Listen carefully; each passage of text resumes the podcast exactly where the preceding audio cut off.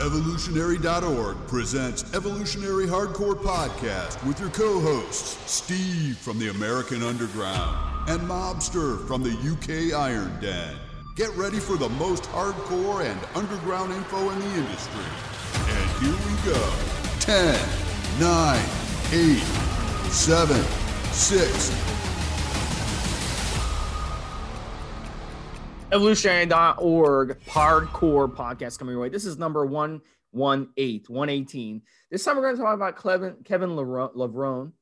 Uh, Kevin Levrone, he's a bodybuilder, guys. Um, one of the most consistent bodybuilders, kind of like um, the Phil Mickelson of, um, of bodybuilding. He never won the Mr. Olympia, but my gosh, he came so close. Uh, he was second best a couple times. We'll get into that in a little bit. So he competed um, 5'10, 250 pounds, and he had a 60 inch chest, 29 inch waist, and 20 inch calf. So he was a beast.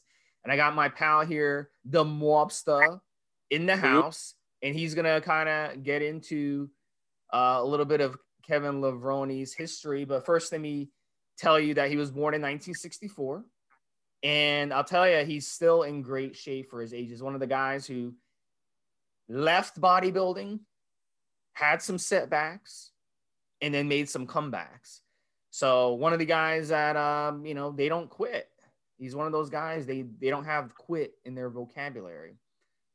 So um, he actually made a comeback in 2016 as an older guy, and he finished 16th place at the Mr. Olympia. And that was when he was in his early 50s. So Mr. Olympia is dominated by guys mid 30s, late 30s, early 40s, but it's unheard of to have someone in the early 50s place in the top 20 at Mr. Olympia. And as we said on our last podcast, his nickname, the Maryland Muscle Machine. And that is because he was from Baltimore. So yeah, I mean, he's a Hall of Fame honoree up there with uh, Ronnie Coleman, uh, Flex Wheeler, Shawn Ray, and, uh, Dorian Yates, and, uh, and, all the other Mr. Olympias. But he's an Hall of Fame honoree because of his uh, place in uh, Arnold Classic winner, and as you say, a couple of times, very, very, very close to winning. He's one of those guys that people say he, he should have won at least one Mr. Olympia, and his shoulder development and frontmost muscular uh, the way that he did that particular pose, it was it made it all his own. Uh, it was one of those things where you go, how is this guy not winning? How is he not? How is he not kicking ass? So yeah, for sure. Um, you, you just mentioned something. I'll say that he strikes me as a guy that's going to live forever uh, in terms of going to the gym or whatever else. Hopefully, like the rest of us, we're going to keep doing this stuff until until we can't do it. And I think even with the comeback, I think now that he's tried the business with the the uh, acting. He actually had a couple of very small parts in, in a couple of TV shows and some films. Uh, we've all seen the photographs of him uh, after retiring from at the first time, should I say, after retiring the first time. He looked like a, a, a male model. He was kind of light and, and 140, 150, 160 maybe. He, he, didn't have that muscle, and it's like, you know, did this guy ever lift or whatever else? Uh, but now especially with the post 50 comeback that uh, Steve just mentioned, I think he's going to be in the gym forever. He's going to just carry on training. This is where he needs to be. It's good for good for his reputation and, and good for business because he, he now owns a supplement company. Uh, I believe it's Kevin Levrone Signature Series, something like that, and travels the world. Is that is I think Steve's mentioned this with a couple of the other guys that we've uh, covered. He's way more active now in these years with his uh, social media. Does a lot more interviews than he ever did in the past, even when the stuff was first starting to become available. He's a lot more open. And in fact, I think Steve and I can probably agree on this 100%. Here's a guy that's telling you as it is, telling you as it used to be, and comes across really well. But don't you think so, Steve, in terms of how he's given across his information and everything else that we've seen recently, the last couple of years? Of all of all the guys that we've done so far, I haven't seen anyone with this much of a social media following. So yes, he's very, very good at that. He's got over a million Instagram followers. Yeah, and I'm going to say yeah. as much American as international. So a lot of the guys, it's a big focus maybe here in, in, in the UK, some parts of Europe. But I think uh, Kevin's actually got a big Russian and, and Eastern Europe uh, following as much as he has anywhere else. So it's probably a really, really good mix of people. And he's, I would say he's probably he's probably putting hundred thousand miles a year on on his uh, air miles because um, just looking at what he's done, he seems to be all over the place. You know, be India. I just looked at uh, interviews from Dubai, Russia for sure, Eastern Europe, going over there doing seminars in front of five, six hundred, maybe a thousand people. So um, he, he's, he's great for sitting down, even with the translators and, and working the audience. People like him. He comes across really well. So uh, it, it's great for business, as I said. Yeah. yeah. he's, what's amazing too is he's yeah. got he's got musical talents. He can play piano. He's very. I've, I've got his CD that they gave away with Flex Magazine. You just mentioned it. I've actually got that upstairs. God help me. And yeah, he, he actually was in a band, and it's not it's not that bad. Not number, you know, I don't think it was ever going to be a chart thing or whatever, but he sings well, he passionately, and, and the band were quite good. So yeah, I think the Flex magazine gave that away, and I've actually got God help me with my collection of bodybuilding paraphernalia and whatever else that I've got upstairs. I've actually got the CD that they gave away with the magazine. So yeah, for sure. What's so it's amazing about him, I think it has a lot to do with his upbringing. He grew up in a very rough part of the United States in, in Baltimore. Baltimore is one of the more rough cities he lost his father at a very young age to cancer. His father was Italian, his mother was African American, and he had five siblings. So, you know, that took a lot of toll on him. That's a lot of pressure. So, the way he turned that negative into a positive was weight training. Yeah. And that kind of got him away from it. He also watched his cousin. His he's big on the the military on his uh, if you look at his social media he's big on the military and a big reason for that is his family. He's got family in the military.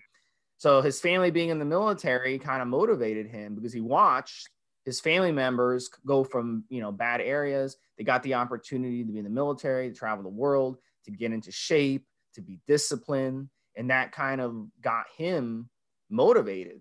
And that kind of gave him um, a role model yeah. to break away from that negativity that he was surrounded by as a child. So he, you know what, he started obsessing over nutrition at a young age. He didn't want to die young and he wanted to outdo his relatives who were in the military. So he that motivated him to do it. So, you know, right off the bat, um, in his early 20s, he got his professional career going. He won the NPC show mid 20s, 1991. Uh, he won the Grand Prix in Germany. He won the Night of Champions.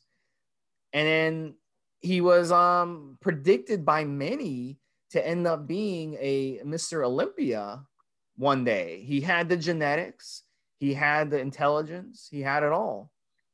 And then he got second place in 1992 to your pal, mobster, Dorian Yates. My pal. So have we have we we've done Dorian Yates already, right? Previous podcast. I think I've done the story about his uh, wife. Uh, yeah, yeah. So if you guys want to check out Dorian Yates, who Kevin Levrone could not beat, you can go back and listen to the one we did on Dorian Yates. I can't even keep track of all the guys we've done so far. We've done so many. Quick, quick one for you, Steve. In fact, during one of the research, as usual, for all these podcasts, that uh, Kevin talks about how uh, everybody that was winning the Mr. Olympia that time tended to be somewhere between 20 and, uh, to, to, quote him, uh, with Ronnie, up to 60 pounds heavier. We're talking about in a couple of interviews how heavy he was on stage. And I believe he said that when uh, Dorian won the Mr. Olympia and uh, Kevin was uh, trying his best to be up there in the top two, top three, Kevin was talking about 227. You know, just from the photographs that we've seen, how Kevin looks is something else compared to what he actually weighed. And at his heaviest, which was uh, with advice from Dave Palumbo, who's 257. But most of his career is only around 2, 2, 230, 235, maybe 237 pounds. The height obviously helps, and we'll get into the genetics in a minute. But in terms, he looked so much bigger. So it shows you just how visual that stuff is. But then you come up against Dorian, and Dorian's like 20, 30 pounds heavier with similar condition and, and a two or three good poses of his own. You know, on his own, Kevin would have probably won. But when you then put him in comparison and just, just got a much bigger, as muscular fella standing next to you, it's, it's game over, unfortunately. But uh, if Dorian hadn't competed, I'd, I'd have given Kevin a win, at least one win, for sure. Steve.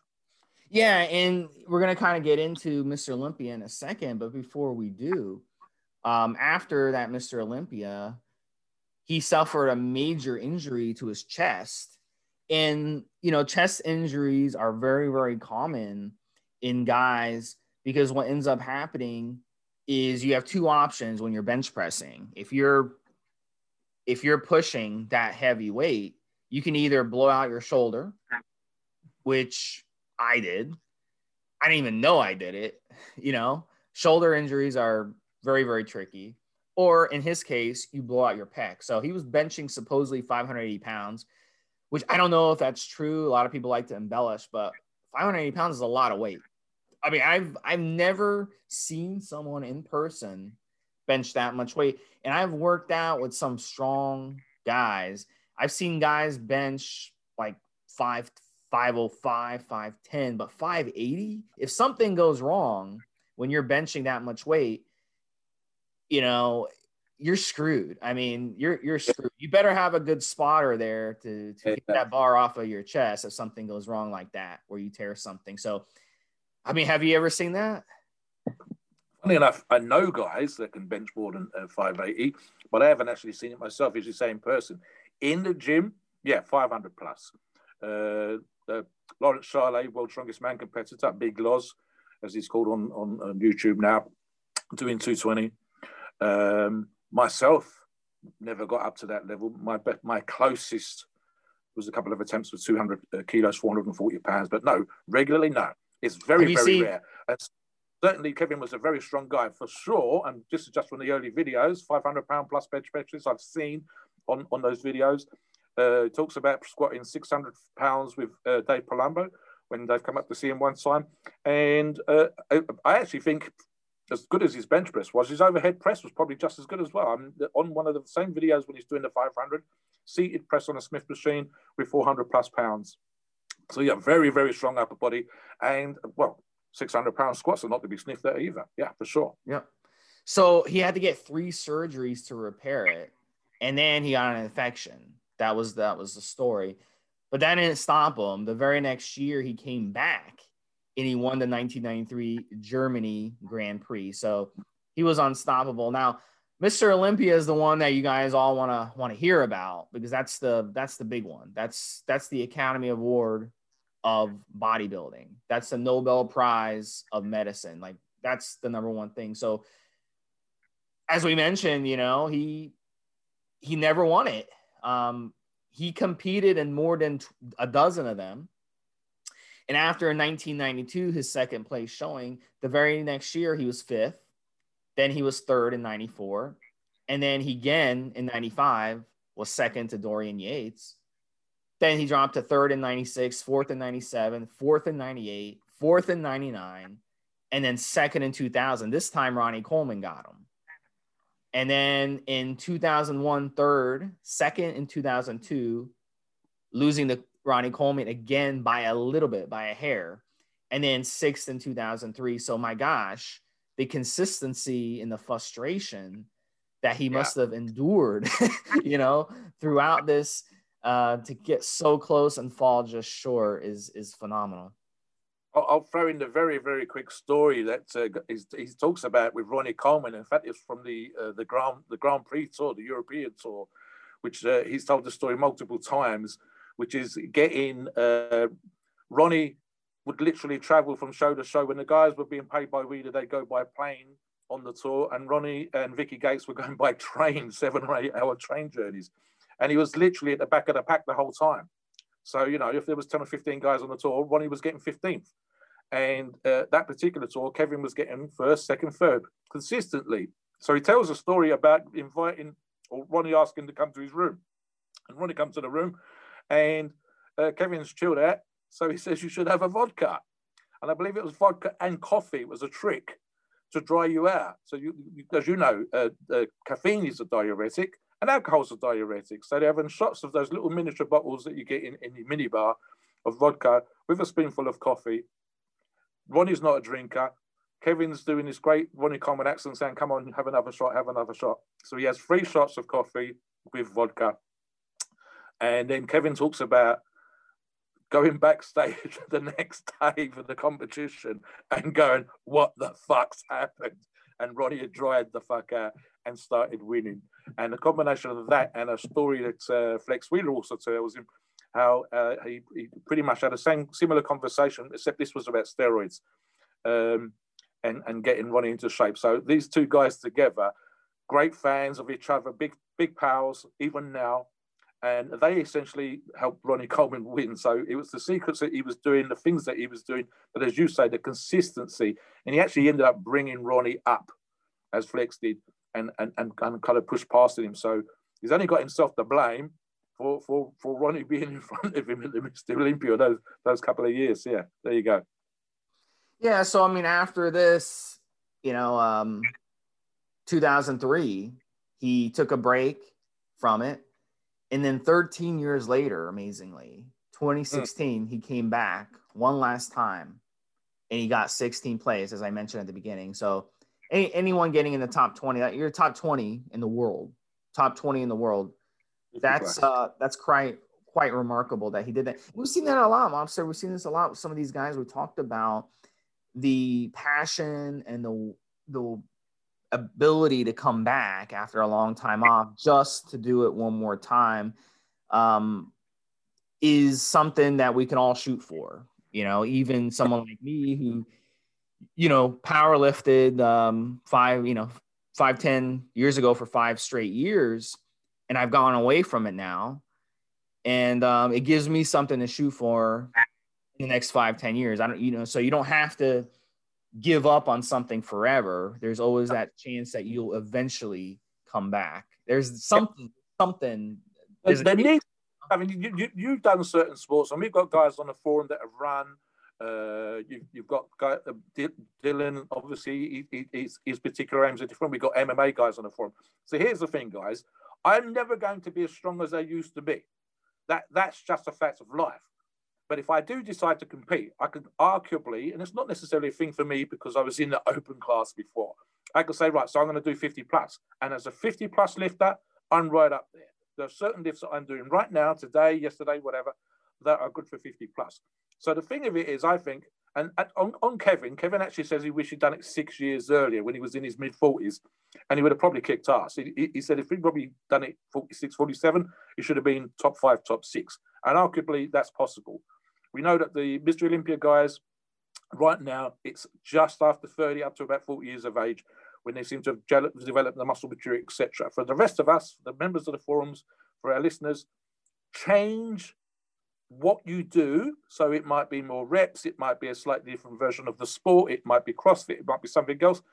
Aim for that. If you can't can't be a thousand pound squatter like you was when you were younger, you can certainly be a great 50 plus squatter. You can certainly go off and do CrossFit. You can certainly do other things in the gym and in athletic endeavor that's different. And in that way, you stay hungry. You, you, you, you are driven. You're still doing stuff. And that's what keeps you in shape. That's what keeps you fresh. And again, Kevin's a great example of a guy, as I said earlier on at the beginning. But I think he's going to train for life. I think he's going to be one of those guys that's going to inspire us for a long, long time. And, and that's a, a great thing.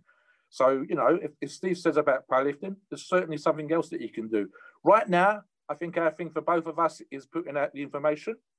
Uh, but that's not to say that we won't have something on the radar in a couple of years' time to say, listen, I want to do something different. I want, I want to, you know, put on a powerlifting competition, for example, show the young guys what can be still done at my age and so on and so forth. So yeah, for sure, it, it keeps you hungry. It makes you want to go to the gym. It makes you want to kick ass, and that's what's going to keep you in shape. That drive, that that that that fire. There's actually a video, and we'll link it with him sprinting against uh, yeah. Mobster's buddy over there in England, Dwain Chambers, who was a sprinter. Now, Kevin Levrone didn't beat him in the sprint, but man, he kept up with him.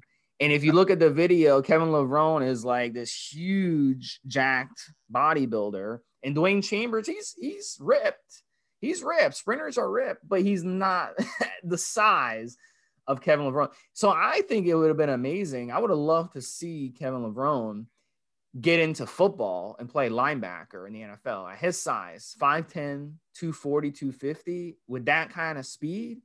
He would have been a freak at oh, linebacker. So yeah, I'm yeah. curious why he didn't play football. I think he didn't have the opportunity because playing football growing up is expensive. I couldn't afford to play football. You got to buy the shoulder pads, you got to buy the helmet. I think maybe that that was maybe one of the reasons he wasn't able to do it. But weight training is much cheaper. Anyone can go to a gym and weight train with, or go to a garage and weight train. So I think maybe that played a factor. But it would have been cool to see him play linebacker in the NFL with his with his genetics and size. It would have been pretty pretty sick. Let's uh, talk for a minute just about his genetics here, and then we're going to get into a couple of other things. I, I, I will touch upon the fact that I, I'm, I suspect, as Steve addressed right at the beginning of the podcast, it was an interesting route to bodybuilding, and it could have gone where he lived could have gone so badly, could have gone a lot worse. And the fact that he was able to turn it into something positive and become a freak of nature uh, and the inspiration that he has is amazing. So that's a real positive uh, part of the story right there. On his genetics, let's be, Steve and I have discussed this already. Let's be quite brutal. He agrees, and I mean, that, uh, Kevin himself he is a genetic freak. He is described by Dave Palumbo as a hyper responder. He was famous for uh, training for 12 to 16 weeks, going to the competition, placing where he placed, and then pretty much taking eight, nine, or, eight or nine months off. And you would see photographs of him being a like a lightweight competitor, much less muscular, more athletic, and, and then blowing the fuck up. And I'll tell you a quick story. Again, this is one of Dave Palumbo's stories, and he is interviewing Kevin and telling the story to, to the audience. He essentially says that he was approached, I believe, by a guy called Scott, who's a mutual friend of theirs. And Scott says, Can you help Kevin get into shape? Want to win a competition? And he says, This is pre email, pre internet, whatever. Some photographs came in the post. That's what it was like. And he says, Who is this guy? He looks like he's never trained in his life. How the fuck am I going to get him to win this competition when he looks like he doesn't train? And then he, out the blue, he gets a phone call from Kevin some weeks later. Can you come down to Maryland? And Dave has to drive. So again, this is not the $90 flights, etc. Drives down to Maryland, and a couple of states over, and is blown the fuck away by this transformation. And this wasn't, as I said, it happened repeatedly that he would literally take months off after a competition. You would see a, a magazine photograph of a in between competition, Kevin, and you go, how the hell is he? He was not doing any training, or if he was doing some training, it was incredibly light, maybe jogging or something, and coming off everything. He was probably the first guy that was doing that. But his response to, to the nutrition and to uh, performance enhancing drugs was unreal. It's like me and you. If I dropped 100 pounds and then you see me weighing 200 pounds, and then three months later I'm 300 pounds, it's just going to go, how the fuck is this possible? And Kevin was like that. So yeah, Dave Palumbo described him as a hyper responder. Genetics was right out there. Most guys, and Steve and I discussed this already. Oh, it's not the drugs. It's not this. It's not that. No, Kevin freely admits there's a combination of response to drugs, the hyper response, and to the stimulus of training the combination of those two things and having arguably, and it's maybe why he looks so good now. He doesn't look his age. He doesn't look. He's, he's born in the same year as me. He doesn't look 56. He looks 40 at best. He comes across really well. He has no health issues. And apart from that pec issue way back in the day, as I'm aware, I think the only other one he had in his run up to his uh, return to the Mr. Olympia is he had to have some knee operations. But apart from that, I don't think he's had any other uh, uh, issues, and certainly none of the underlying issues that sometimes comes from the use of excessive amounts of steroids, etc., to try to become a, Mr. Olympia contender.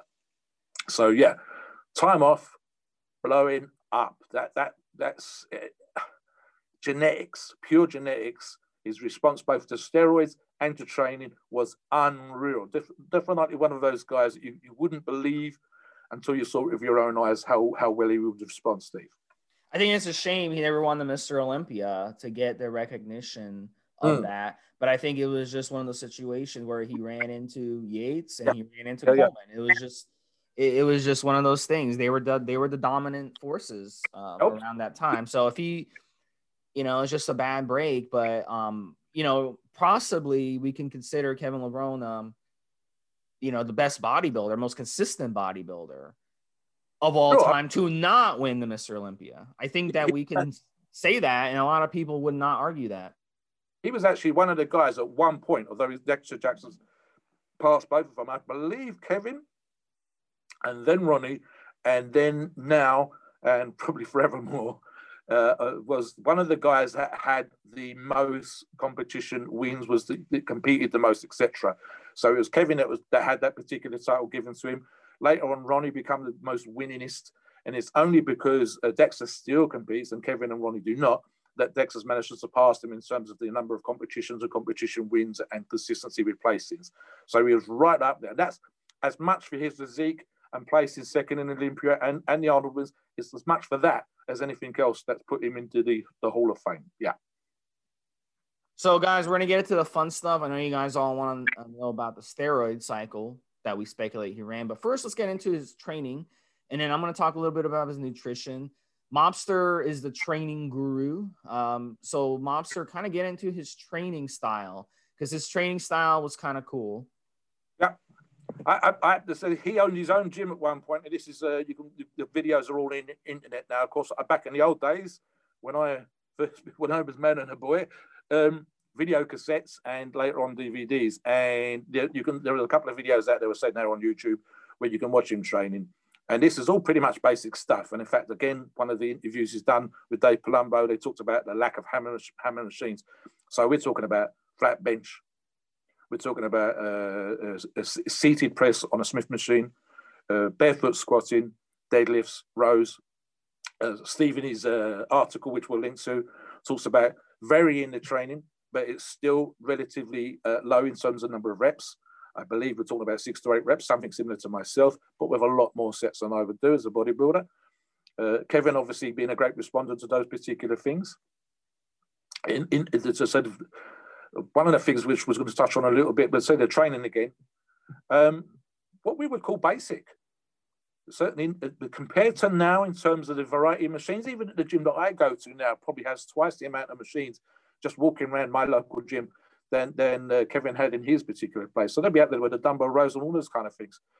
I think that what what what would work for us, looking at Kevin, you go, how did he get those shoulders? But like I said, the seated press on a Smith machine with four or five plates aside, um, not, not not overly done on on if I, if I remember rightly, Steve, not overly done with the support, not not too much with the elbow uh, sleeves or knee wraps or whatever else. That in fact only came later in his career when he was coming back for the Mr. Olympia, because there are training videos of him there working with guys, but he's wrapping his knees and wearing a support belt and, and a weightlifting belt. But uh, the, the early stuff, you've got him just wearing a belt. There's no, no, there's no knee reps, no wrist wraps, no, nothing. So it's all stuff that you and I actually talk about on the forums. Not that much support in terms of the actual gear to get him through the training session. And again, we're talking about a guy that will be 180 out season 227, 230 on stage. So maybe he's not pounding on, not pounding too too long and too hard on his joints, etc., etc., and not using support stuff. So that's where the, the the lack of support's actually enhanced his ability to respond to training, for sure. Uh, 100% very, very strong guy, people. Absolutely strong. And, and, and, all the big core lifts. And the videos that I'm thinking of is all very basic, very straightforward and combined with the nutrition, which we'll touch on in a second, uh, very consistent once he was back in the gym. Very, one last thing, which just occurs to me in terms of his training and preparation for a competition, and he told his story himself as a, as, as a thing in one of the magazines, was he would have the mindset of someone going into battle. And the actual story was that at one point, perhaps a little bit excessive, instead of sleeping on the bed, he was sleeping on the floor and he had weapons various guns. Me being a Brit, we don't have too much of that over here, but in America you might do. Uh, with the guns in at the gun cabinet or whatever, pistols, and he would surround himself, make like a camp, have the bed set up on the floor with a duvet or whatever, folded over. And his mindset was going into battle, so he'd have these guns around him uh, uh to, just to get him into that. I'm going to kick ass. I'm going to take everybody on if anybody comes through the door. But using that kind of mentality in training, so that he would come out, of, you know, get up in the morning, get off the floor, put the guns away, and then go to the gym and kick ass. He was ready to, you know, take anybody on and have that kind of attitude of training. So that probably helps as well. When you're coming through the door, and I've actually done this myself with a hat on, pulled low over my face, with a hood up. Uh, lots of guys do it now, where you've got the old uh, hard rock Slipknot, etc. on the on the headphones, and you're coming into the gym. You're not talking to no one. You're getting your fucking shit done No one's going to disturb you. You're going to tear this place up. You're going to make shit happen. And that, plus his response to training, was probably what made him into the monster that we would see on stage, Steve. So Kevin Levrone, his diet when he was younger, his father died of cancer. So that really has, you know, made him really be specific about diet. And it, he talks about some of his diets where he excludes red meat. And then he talks about some of his diets when he's uh, bodybuilding, when he was bodybuilding, that does include um, red meat, but he likes the filet mignons as the ones he likes. He likes a lot of eggs, a lot of egg whites and fish. He talks a lot about fish. Mm. Um, and I don't know if he's being overly, you know, facetious when he say, says this, but there's some articles that I've read that says that he eats tons of fish, like six, seven pounds a day of fish. Yeah. Um, so I'm not sure if that's probably a good idea considering, you know, all the mercury and, in wild fish and all the hormones and farm raised fish and all the plastics in our oceans. But nevertheless, that's what he did. And um, also he he talks about cheat meals. He he talks about avoiding cheat meals. So he he eats a lot of food, but it's clean foods. He doesn't mess with cheat meals. He doesn't believe in junk food. So that's his that's his kind of tactic. And another thing, he doesn't like the whole roller coaster of bulking, cutting, bulking, cutting. He likes to be consistent year round. So, ironically, when he was competing at the highest level, he was consistent year in and year out. So maybe there's some merit to that. So maybe there is some merit of not roller coastering your diet up and down. So that's possibly, you know, why he was consistent, but it makes sense to me. I'm thinking with regards to his training and his nutrition, his genetic response, etc. It's one of the few things where, he, as you say, with consistency, was 100%. Once his mindset was, I'm going to compete, training was 100%. And fantastic response. When it came to the food, it was exactly the same again. Was, there's none of these down days, off days, refeed days, etc., etc. There are again videos on there. With, I think he had some people preparing his food. This is before meal prep. And on the, the video I'm thinking of, of the training video, he's back at his house and there's like some sort of a kind of steak going on and, and broccoli and whatever else. And I think, as you said, there was the videos, similar videos. Was, was only one of the first bodybuilders to talk about, is it tilapia, that fish? I don't know, orange roughy, I think is another name for it. Yeah, tilapia is uh is a typically a farm raised fish from China. It's um very cheap, and you can bat that makes sense if he was eating a lot of tilapia because it is one of the cheaper fish. It's, it's like a dollar or two a pound, you know. I think it's one of those things where what you see now is quite often, and it makes for more entertaining videos and for educational purposes. Sometimes with Instagram, etc. The guys, oh, I'm having, I'm having a refeed day. People want to know what they're having, and in fact, the, the consistency thing probably helps. It can be incredibly boring. It's a bit tedious, and maybe you know it's one of those things that's going to drive you crazy if you're a normal guy. But if you want to win the Mr. Olympia, if you want to win the Arnold Classic, you're doing what needs to be done. So the best example, and I can't think of the guy's name right now, I was watching a video the other day and he says on his refeed days, he just eats more of the things that he's already eating. And I suspect this is like Kevin's approach to nutrition. What works? I can eat this, I can eat this, and I can eat this, and this is going to make me blow the fuck up and make me look like a Mr. Olympia contender. So that's what I'm going to do. What happens now, a lot of people, kind of the nutrition thing for competition training becomes, right, I've got 16 weeks to a competition if I have this stuff every day, it's going to drive me fucking crazy. I need to be able to go and have some donuts. I need to be able to go and have some pizza. And then they get to a competition and they wish they hadn't.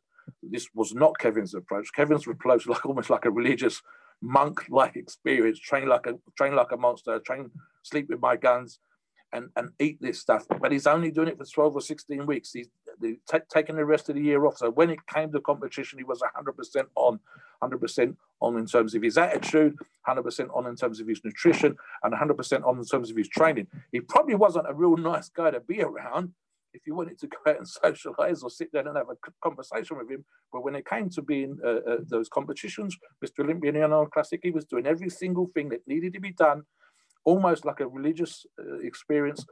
Nothing else mattered. And it's a good example, again, for the rest of us in terms of what needs to be done. If you want to win, if you want to be the guy that gets to picks up the first place trophy, and your genetics might not be perfect. These are the other things you can control what puts you put, what you put in your mouth. You can control that 100%. You're pretty much down to you how many times you're going to get down the gym. So that's in your control. So what we learn from him says look, consistency in nutrition and consistency in training, even if it was only for a short period of year, is what turned him into the freak that we saw on stage, Steve. All right, guys, so we got 25 minutes left. Let's talk about his steroid use. So all this ties into his nutrition, his training, all this ties into his steroid use. Because when you work out the way Kevin Levrone works out, you need to be on the sauce, you know, to take advantage of that. When you eat, you know, six pounds of fish a day, you gotta be on some some HGH and some insulin and take advantage of that. So, you know, let's talk about first what he used when he was ripping the Mr. Olympia a new ass for all those years in a row, getting second, third, fourth place. And then let's talk about what he used for his comeback. So um, you know, let's start his original cycle. Back in those days, you know, um, back in those days when he was going up against Yates and Ronnie Coleman, that those were the that that was the 90s. That was if the 70s was the golden age, the 90s was some, you know, was more the whatever you want to call it, the silver age, I guess you can call it, because that was the age where bodybuilding really took off when it came to size. And size was what they wanted. So, what do you run if you want size? Obviously, you need a lot of androgenic compounds. That's a big switch from the 70s to the 90s, androgenic compounds. So, obviously, he's running right off the bat lots of tests, lots of tests, lots of tren. Yeah. You know, we're talking a gram or more of tren. We're talking a gram or more of test. He's using um, you know, drying compounds, hardening compounds, the Winstrol, the Anavar, Proviron, maybe, and then uh, Masteron um, before his shows to kind of harden up, and then the Winnie to dry you out. So those are ones he used. And then the insulin and HGH and the DNP, we have to throw that in. That was a, those were the kings of the 90s. Even Clen, guys are messing around with Clen in the 90s a lot more than they than they are today. So I would imagine he could have been running 120, 140 or more of micrograms of clenbuterol every day as his stimulant. DNP, he was running a couple hundred, um, a few or a few hundred uh, milligrams of uh, DNP a day. And then when it came to HGH, gosh, I mean, I would imagine he was running as much HGH as he could possibly get his hands on. And then you run the insulin with it you you run the insulin before your meals. You're going to eat all that fish. You're going to eat all that all that vegetables, all those foods, right? You need to partition that into your muscles. So uh, I would imagine it was a heavy dose of insulin before each one of his meals. He was, he says he was eating six, seven, eight meals a day, which I believe that's what that's what these guys do to get that big.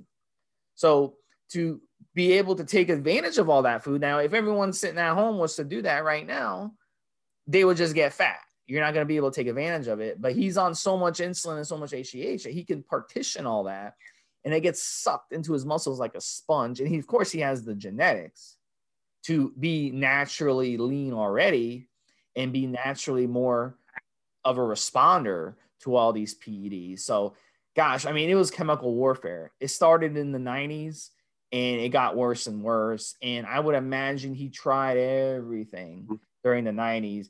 He's like, I gotta be Gate Yates. I gotta be Yates. I gotta be Yates. And it was like, damn it. Okay, Yates is gone. Now I gotta be Coleman. Now I gotta be Coleman. So he's trying everything, man. And I have no doubt that he tried some hefty, hefty dosage. I mean, just probably for sure running at least three, four grams of gear a week, not including the insulin, the HGH, the DNP, the clen, and all the other stuff in between yeah, it's chemical warfare. What do you think, Mobster? You think you think? Uh... I, am going to break it down a few things here. First off, if you test Enfinate and the Trenphenate that we suggest in the article, 100%, 100% those two things, no no doubt whatsoever. In one of the things that we've just touched on very quickly is his response when we talk about bodybuilders having genetics. When we say on the forum, oh, he's got genetics, that's why. The, this genetic part isn't just a response to training and nutrition; it's a response to gear as well.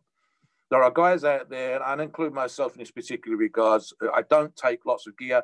I take a small amount of gear, and I'm as big and as strong as whatever the fuck I am, right? So me on one gram or two grams, sometimes it's one of those I wish he was on just to see what the fuck would happen.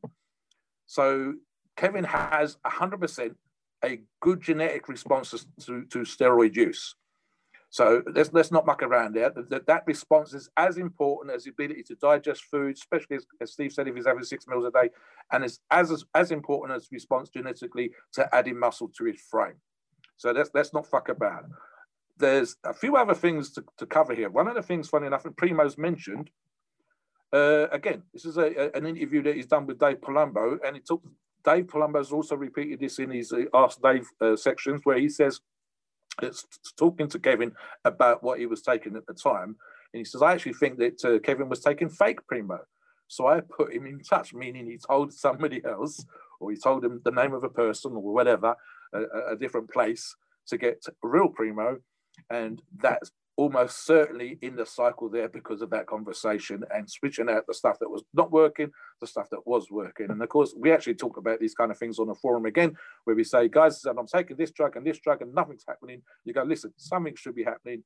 Whoever it was that your source was, it's, it's not good or it's low grade, whatever, switch, switch to these things.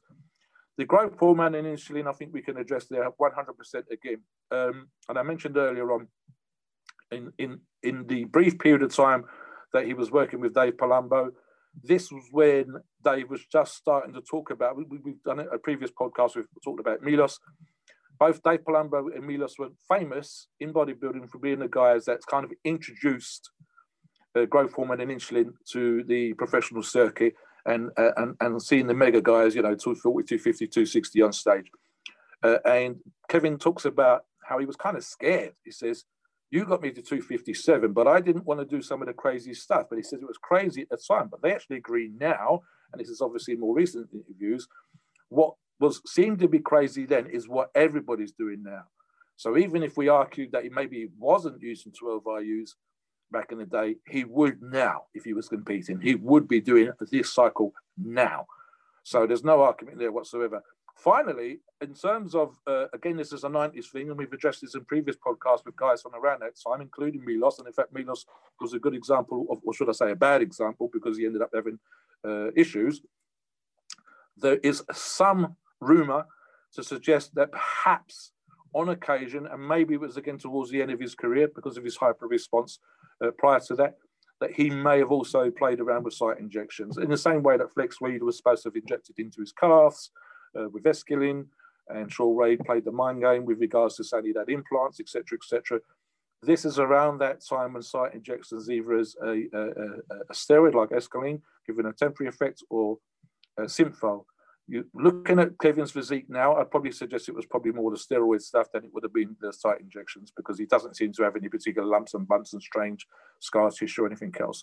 But there was experimentation around that time. And I've mentioned it earlier in the podcast with when I said about uh, Flex Wheeler giving the advice to Ronnie and Kevin giving the advice to Ronnie that made Ronnie the fantastic bodybuilder that he was. These guys were at that time sharing information and helping each other out in a great way. They're great buddies now. I've seen interviews where they sit down as a group with Shawn Ray included and, and, and telling great stories about each other and what they've done on tour and whatever else. So, you know, socializing.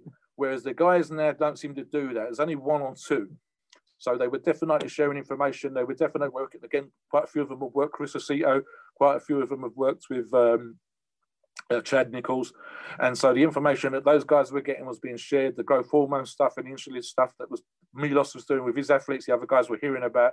So I said, even if we say that he wasn't doing those things, that information was there, and it was certainly on his radar to consider. I think it might have been something, as you, Stacey, that was right at the end of his career that he was trying to, to do those maybe those last one or two things, especially in terms of uh, uh steroids and, and performance enhancing drugs, just to tip him over.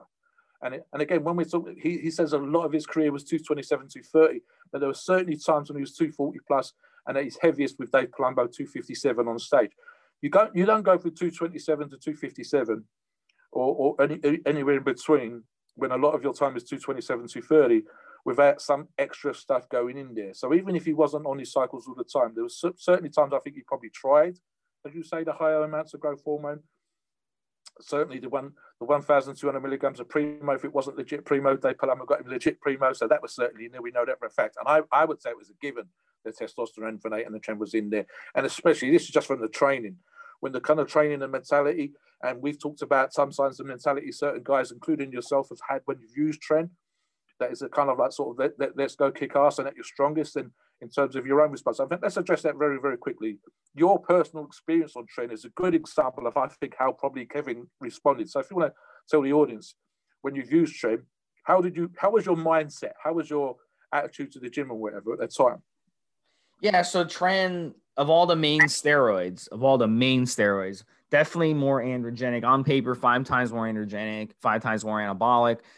You know, on paper doesn't really necessarily trans- translate to real life, but my gosh, I mean, tren is is nothing like anything else. So it throws off, you know, dopamine receptors in your head. It makes you just an animal. Like it, it's so powerful. You're never gonna get as strong once you use tren as you would off of tren. It's just an amazing, amazing story. So no doubt this tren was as big a part of the 90s um, physiques as HGH and insulin was. It was, it just was. And another thing that tren does, Mobster, it's like insulin. It's it creates a environment where your muscles become sponges to everything that you eat.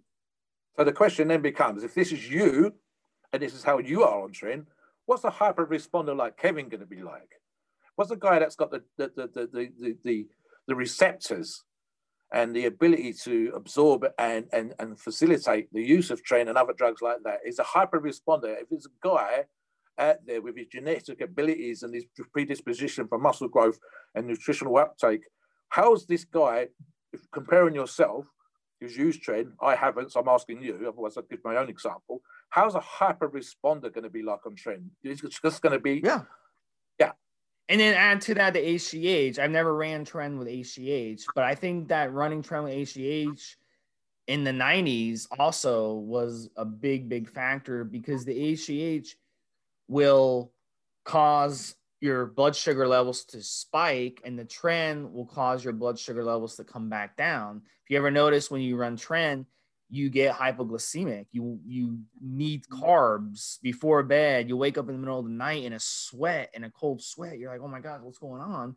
Well, it's because tren just literally sucks everything like a sponge. So it's like you have to eat when you're on it. So it makes sense to run HGH with the tren, and on top of it running the insulin on top of that is just i can't imagine like what kind of results he would have gotten but again like a normal person sitting at home you'll probably end up getting a stroke and you'll probably end up getting fat if you follow this type of protocol but you really have to know what you're doing and have the genetics I, I, know from from uh, various forums and even stuff via Facebook or wherever else. The, the old joke of up the tren. If you're if you're struggling in training, up the tren. If you're struggling in this situation, up the tren. So it's a kind of a joke. And the reality of the situation is these guys have done cycles, sometimes a little bit too young, uh, but they've done cycles and, and they want to take the next step.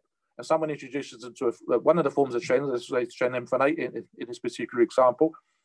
And lo and behold, it's become like the nectar of the gods so you know they go. The only way I can do this progress, the only way I can get this strength in the gym, etc., is is by using tren. We know tren is one of the few drugs where you can actually have uh, mental issues. It uh, gives a similar side effect uh, if with long-term use, even at low dosage, to uh, senile dementia, but early onset dementia in, in a couple of studies with older older athletes. Uh, so again, this is something another advantage that Kevin would have had with the short-term use uh, coming off everything, not training, etc., between competitions. So high use during that training, and then lots of time, six to nine months of the rest of the year off, which would be great. So I don't think again is again it's this response specifically. If the average guy that goes to the gym and it has a bit of an ability to build some muscle, and I can think of a few examples in my mind. I've seen people uh, make these comments: 220, 230 pounds, normal height, so 5, 5, 10, 5, 11 and tren's been absolutely amazing. And I love this stuff. I love the gold color, etc., etc. But they're not hyper responders like Kevin.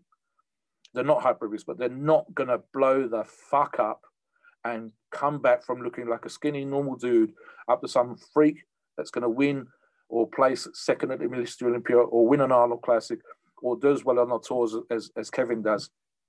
And when you when you have that response, when you have that ability, and you are able to do those things, I would he was hundred percent going to be one of those guys that's going to be able to uh, uh, have no issues with regards to getting fat. We know what he looked like on stage. There's very few shows where he was out of shape, so he's going to be his response to all the steroids is going to be amazing.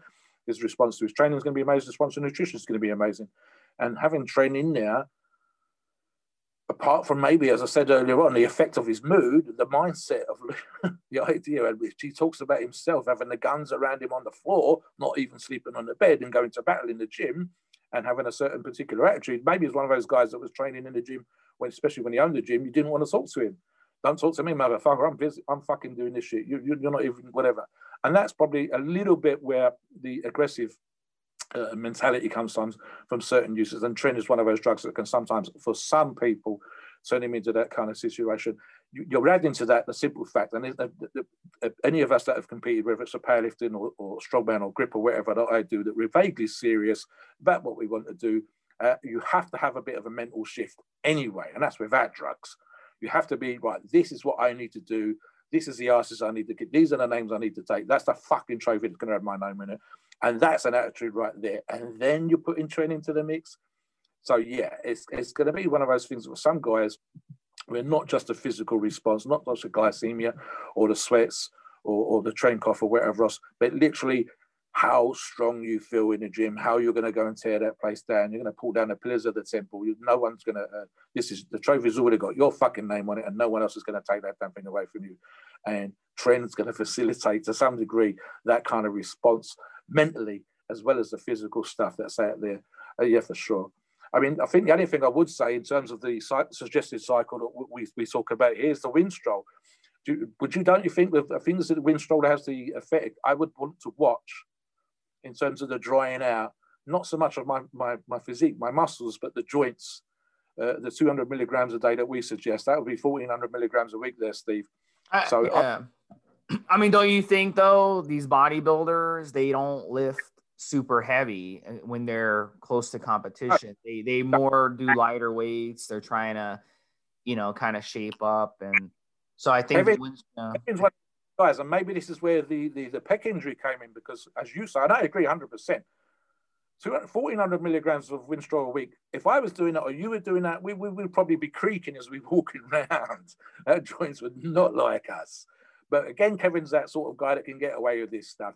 We know that he was lifting crazy heavy weights because, again, those videos that I'm referring to, he looked lean, he looked in shape. So he was. If I'm agreeing, I think he probably did use this, even if it wasn't at 1400 milligrams a week. I would be worried. And something else we want to address very quickly with regards to steroids, Stephen, maybe that pec injury. So the reason why a lot of guys get had, especially in those days, pec injuries is, and and because of Kevin taking his time off, it's probably his one mistake. If you don't train or you train moderately and then you introduce steroids, sometimes what happens, your muscles grow quicker than the connective tissue. Now, if he's benching 500, 580 pounds on a bench press and he spent nine months a year not even in the gym, he's had nine months for his connective tissue to, to, to weaken. It won't have weakened dramatically. He doesn't become like one tenth of the strength or anything silly like that. But in terms of his response to training and nutrition and stories, when he's gone back to the gym for those three months prep for a competition, the muscles are going to hyper respond way quicker than the connective tissue. And so what we used to see back in the days, guys would blow up and tear, whether it was a bicep, whether it was a, a shoulder, and a, a, lot of pec tears, if I, as I seem to recall around that time, Steve. That was in that, that the case. We used to see a lot of guys doing heavy bench press, which again is not a thing that a lot of guys do now a lot of heavy weight specifically. And of course, if they were doing what Kevin was doing, taking much less steroids off season or none in his particular case, and then coming back, the issue of returning to the gym and gaining that strength and muscle size so quickly makes that the connective tissue hasn't had a chance to catch up. And indeed, Dave Palumbo actually says if you look at the guys that was beating him or, or started to beat him, and again, we're talking about Ronnie Coleman. Ronnie likes to lift. Ronnie's training now after how many was it? 11 operations. It's got a guy, Dave, Dave says quite correctly, will train all the time. He says that's probably the one consistency mistake that he made. He says, I kind of almost wish that you had trained more, even if it was only six or eight months of the year and had two or three months off, to see what he said. I think you would have been Mr. Olympia. So it's one of those things that might that might be uh, a reason why he blew his pec then. And I think the only other thing in terms of his injuries, etc., where the time off actually probably helped a little bit, is that when he got to 50 plus and he started, decided he was going to, be, to become back to the Mr. Olympia, and he did look pretty good, um, was the knees that required an operation. And in fact, just on that particular point, and just to finish here, Steve, there was this thing where we, the one thing that probably uh, was still out in people's minds was Kevin doing a pose down during a press, press conference, shirt off, and I can't remember, I think it was, it was a Gunther Schlierkamp, and there's the two of them with their shirts off in amongst the other guys all sitting there with their, their tracksuits or their shirts and ties on or whatever suits. And uh, standing in the middle stairs with Shawn Ray and Bob Cicherillo. And you're thinking, this guy's in his 50s. He looks pretty fucking damn good. And again, that's and one of the great things about his pec tear was I don't believe he was he had those kind of indentations just inside his uh, his pec tear, uh, deltoid in anyway. So he didn't look uh, apart from just after the operation, like he'd had a pec tear, which was very useful. And again, that time off for the rest of the year is going to help with that particular regards. And if we were talking about performance enhancing drugs again, both the knees and the pec, I'd probably throw in some peptides now. Don't you think so? To, to help with the recovery for the injuries and and, and the wear and tear on the knees. Yeah, so let's let's talk about when he came back. When he came back, you know, that was 13 years later. They had learned a lot in that 13 years I think the peptide use, no doubt. Um, now, 100%. I think I think guys were messing around with the um, the GHRPs, the GHRHs, um, and maybe lowering their HGH to save some money because those those will kind of those will give you the same results. They're much cheaper if you're able to find legit peptides. I also think, you know, at a later age too, maybe he listened to some of those guys like Dave Palumbo. Maybe he listened to some of the other older guys and dialed back his steroid use a little bit, dialed back his training. And I think in the end, it worked out for him. I don't think that if he would have kept the same strategy, he would have made the top 20 when he came yeah, in his early 50s. So I wonder if he, he lowered the tren maybe add in added in some primo. Uh, maybe because 1200 milligrams of primo is not that bad when it comes to side effects and symptoms. So I'm just curious if he kind of went more old school and he went back to more of an 80s cycle rather than following what he did in the 90s. What do you I'll ask you a quick question, Steve, because you're more of an expert on these things than I am. Uh, despite the fact I'm, I'm the right age, but you're more of an expert in terms of the advice. Would you, if you, for example, had competed as Kevin did in his 30s, you, you would choose to do a different approach as a 50 year old bodybuilder. There's a thing, there's a lot of the guys on the forums take this thing where we, there's this idea, which is not always true, that you need to take more and more steroids in order to still get a response and still grow. And you and I have talked about this a million times. We say, listen, guys, if, if more and more steroids is the approach, there'll be 500 pound bodybuilders on stage. That's not how your body works. There is a limit. You don't know what those limits are until you hit the limit. So here's the thing again, right? What you're able to do when you're 20 and how your body responds when you're 20 and when you're 30 and when you're 40 years of age is not the same as when you're 50. So I, I, think for me, um, this is my view, I see what you think. There is no need to take grams and grams of gear because you're an older bodybuilder versus how you would respond uh, physically in terms of your muscularity, in terms of your strength, the cycle X works really well when you're 30. But in terms of your body's ability to filter out the effects of steroids vis-a-vis your liver and your kidneys, etc., your liver and your kidneys are 40 or 50 years old. So throwing two or three grams at it when you're 50 years of age is not going to work. It's, it's, it's, going to really stress your body and your, your ability to respond healthily to grams and grams of gear. This is why you don't get guys like Boston Loyd and others no one is 50 years of age and saying I'm on five grams a week. If they are, they're a fucking moron. So I suspect you're right. I think that Kevin would not have been on grams and grams a week, not doing the big cycles that the other guys, the younger guys that were with him at that press conference and competing with him on stage.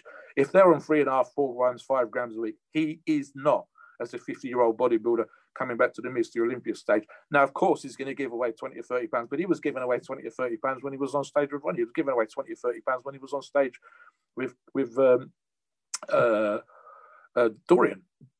Unfortunately, he's given away 20 or 30 pounds to 90% of the guys that he's on stage with when he comes back as a, as a 50 plus lifter. But certainly, I don't think he would have been on a lot of gear because your ability to deal with the stresses on your body with uh, large amounts of steroids is that much harder when you're a 50 plus year old lifter. I mean, just like I said, the, the, the filtering out through the system by your liver and your kidneys. Don't you think so, Steve? It's not a good idea to be using grams and grams of gear when you're a, an older lifter. Yeah, I mean, for sure. I mean, because uh, anabolic steroids are inflammatory in the body. So, I mean, if I could go back, I, I never ran much uh, steroids no. anyway. Um, but if I could go back, the one thing I would do less would, would be training. I would, I overtrained a lot. I was doing too many one, two, three rep lifts. I was doing too many uh, clean and jerks and in militaries and shoulder presses and hammering away at my body a little too much. So I think that's that's what I would have changed. And I did the same thing when I competed as an endurance athlete. I hammered my body too much the same way and it, it, it, bit me on that too. So that's just the way I am. I do everything, you know, overtrain everything, and I, that's I think what, what I would have done. I think I would have learned train more efficiently. Now I know to train more efficiently, um, and that it's less important how much you do rather than doing it properly. I mean, just some of these compound lifts, these jerk movements and stuff. They're not good. I mean, they're not good for your spine. They're not good for your neck. They're not good for your back so I think when you get older, you realize that this the jerking motions and you've got to just be smooth when you when you weight train if you want. We make a, we make a point on the forums of asking the guys' ages for a couple of reasons here, people, for, for the benefit of our listeners. We do it specifically for the younger guys that are convinced that they need to take loads of steroids, and you go, hang on, you haven't actually physically matured yet, you haven't emotionally matured yet. You, you shouldn't be doing a shitload of steroids when you're 20 and Christ, we just saw one in the last couple of days uh, who's on TRT or TRT dose, and he's like 22. Sorry, guy, if you're not actually uh, gone to the doctor or an endocrinologist and uh, seen someone and they said, this listen, your testosterone levels are shit and you could be on TRT at 22, then what the fuck are you doing? So that's that's bitch slap number one. Bitch slap number two is what I'm saying in regards to the older lifters. So what Steve says about training is 100% true been there, seen there, done that, done the foolish shit. That's why we tell you these things and try to get you on the right path. Don't do the, some of the crazy stuff that we've done, but we understand why, and we understand, you know, the drive and the obsessiveness and be, wanting to be like that, and that's the way we've done the stupid stuff. But you don't have to do the same stupid stuff as we did, and you can benefit from not having aching joints and, and torn up shit and whatever else when you get older. But again, what I'm really getting at here is the, the older guys, and I'm talking about 40 plus. Typically, a, a man physically matures and emotionally matures for that matter about age 35 when you start taking on responsibilities like mortgages and wives and girlfriends and kids and all the rest of that. So physically is around the same. If you train, you're going to probably maximize your strength at around age 40. Now, your ability to uh, handle performance enhancing drugs changes as you get older. Your, your ability when you're late 20s, which is when we think you should start using steroids if you're going to use them, later the better, versus your ability when you were 50 or 50 plus, as Kevin was, is different. And so I'm saying again, 100% here. I think Kevin would have been using uh, half of the amount of gear of the rest of the guys that was in the Olympia lineup when he returned to the stage, because for two reasons. First off, he knows what works. Well, three reasons. First off, he knows what works. He's a hybrid responder, which is the second reason. And finally, as I said, the ability to handle the side effects, the ability for your body to filter this stuff out, the stress on the system, the inflammatory response that Steve to, is that much harder to deal with when you're 50 plus years of age. But all that said, the, the, the pose down that he did, the informal pose down that he did with Gunnar, showed a fantastic upper body, pretty fucking good for someone who's in his early uh, early 50s. And he got, I, think, I believe he got a standing ovation at the Olympia. He was able to come back, show the guys that it wasn't not to, you know, you can't ignore me. I don't, I don't think he placed anywhere worth a mention. He, he came last. It was a tied for last place, 15th place but he got a standing ovation. uh, from from the audience because they were they were blown away. He still looked pretty fucking good. He looked like he used to, or just under what he used to look to back in the day. Bearing in mind he hadn't been on stage for 13 years, and it's only that bodybuilding had taken another couple of steps forward. And as I said, that 90% of the guys he was on stage with were bigger than him. Whereas in the old days, it was literally just the guy that was going to win the competition that was bigger. So that that's where that's where things have changed. If he'd upped the amount of steroids to try and keep up with the modern guys, I don't think he'd done himself more harm than, than good in terms of his uh, genetic response and adding muscle and whatever else. And it probably would have ruined his physique as well, because you know just putting another ten pounds on doesn't necessarily improve how you're going to look on stage, and he proved that by how he did look on stage. He he, he looked pretty fucking good for for a guy of his age. What do you think, Steve? Yeah, I think he hit the nail on the head. I'd be curious to know what I would be curious to know, and that's something that we'll never know, but I'd be curious how his insulin HGH tren protocol changed from the mm. 90s to 13 years later. That's that's where I want to know the switch, and I also want to know his cleanse change. Did he just abandon cleanse when he got older? I'd want to know, you know, those things, and those are things we can speculate on. I I really think that he probably went heavy on the HGH more so as an old Maybe, yeah, and then less on the insulin, and maybe completely eliminated the cleanse. I, I, you know, I that's that's what I would want to know what he actually did. So maybe we can speculate on, on that, guys, and you guys can definitely post on the thread on evolutionary.org and give us your thoughts of what he did. And that does it, guys. We are well over time on this one, but hope you enjoyed it. For Steve Smee and the Mobster, we're gonna do another episode next week. You want to give them a little hint about the guy we're doing next week? mobster? You'll have to remind me. huh? Okay. Give me yeah. a hint. Huh? Yeah. He's a. Uh, well, I, I I believe he's from the either East Europe or the Middle East. I I can't remember his ethnicity. Uh, William Bonac. I'll, I'll, just give you the name. Ah, yeah, yeah, yeah. I I, I think it's, it's, it's got a little bit of uh, uh, black European in in in there. Uh, Belgian, I think. Okay. So yeah, I thought he was. I thought he was from Middle East. Okay. I, I just have to, I just think it's uh, well, we'll know by this time next week, people. we'll have done our research. He's on the list. I just haven't looked at him yeah. properly yet. He's uh it says here he's from Ghana, so I was I was close. So Northern Africa, let's put it that way. Yeah. So I guess that's kind of kind of close. We're kind of in between. So yeah, we'll check that out. William Bonac, and he's an up and coming guy. He's really made a lot of waves the last couple years, so that'll be an interesting one to to talk about. So we'll talk to you guys next week, guys. Take care. Hello.